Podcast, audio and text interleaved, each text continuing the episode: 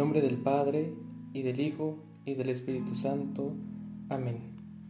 Ven Espíritu Santo, llena los corazones de tus fieles, y enciende en ellos el fuego de tu amor. Envía, Señor, tu Espíritu, y todo será creado, y se renovará la faz de la tierra. El día de hoy celebramos la solemnidad de San José, esposo de la Virgen María. El Evangelio que la liturgia nos propone reflexionar es del Evangelio según San Lucas, capítulo 2, versículos del 41 al 51. En el Evangelio de Lucas contemplamos la conocida escena de Jesús perdido y hallado en el templo. Lucas nos lo muestra como un niño normal y corriente que junto con su familia sigue las tradiciones de su pueblo, acudiendo a Jerusalén por la fiesta de Pascua. Lo sitúa en medio de los maestros del templo llamando la atención por su talento. Otra cosa que a Lucas le parece importante dejar en, claro es que el Señor ya desde niño era consciente de su procedencia y de su destino. ¿No sabías que debía estar en las cosas de mi Padre? Lucas nos dice que Jesús tenía 12 años. Ya no era un niño, era un adolescente pero hasta los trece años no tenía la obligación de cumplir la Torá ni de peregrinar hacia Jerusalén.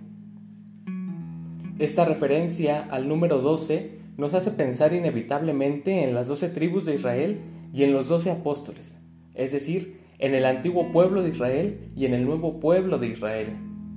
Tal vez Lucas quería señalar que Jesús es el nexo de unión entre la antigua y la nueva alianza de Dios.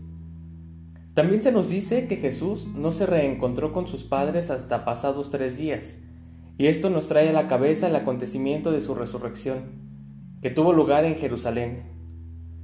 Parece algo casual, pero el hecho de que en este relato aparezca Jerusalén, la fiesta de Pascua, el templo, el número 12, los tres días, nos traslada sin querer al acontecimiento de la Pascua del Señor, al paso del Señor entre nosotros, a su pasión, muerte y resurrección. Este texto de Lucas también tiene otra singularidad. Es uno de los pocos textos del Evangelio en el que se hace referencia a San José, cuya solemnidad celebramos hoy. Ni siquiera se menciona su nombre, es un padre escrito con minúscula, que queda totalmente empequeñecido junto al Padre escrito en mayúscula.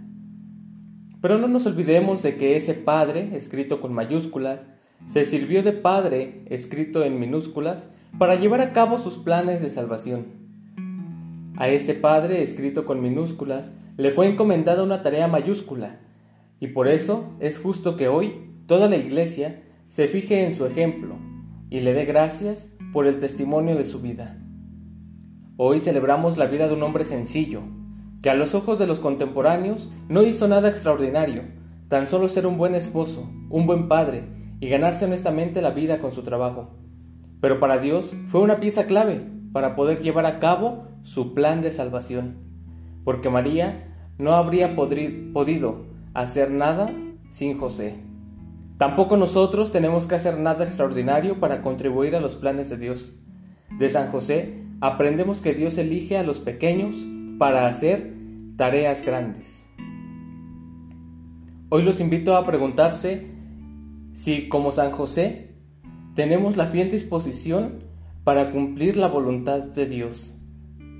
Y también preguntarnos si somos capaces de obrar en el designio de Dios utilizando el silencio. Soy Jesús Ramírez, estudiante del Seminario de Clanepancla Nuestra Señora de los Remedios, del segundo grado de Discipulado. Saludo a nuestros familiares, amigos y bienhechores de nuestro amado seminario. Que Dios te bendiga.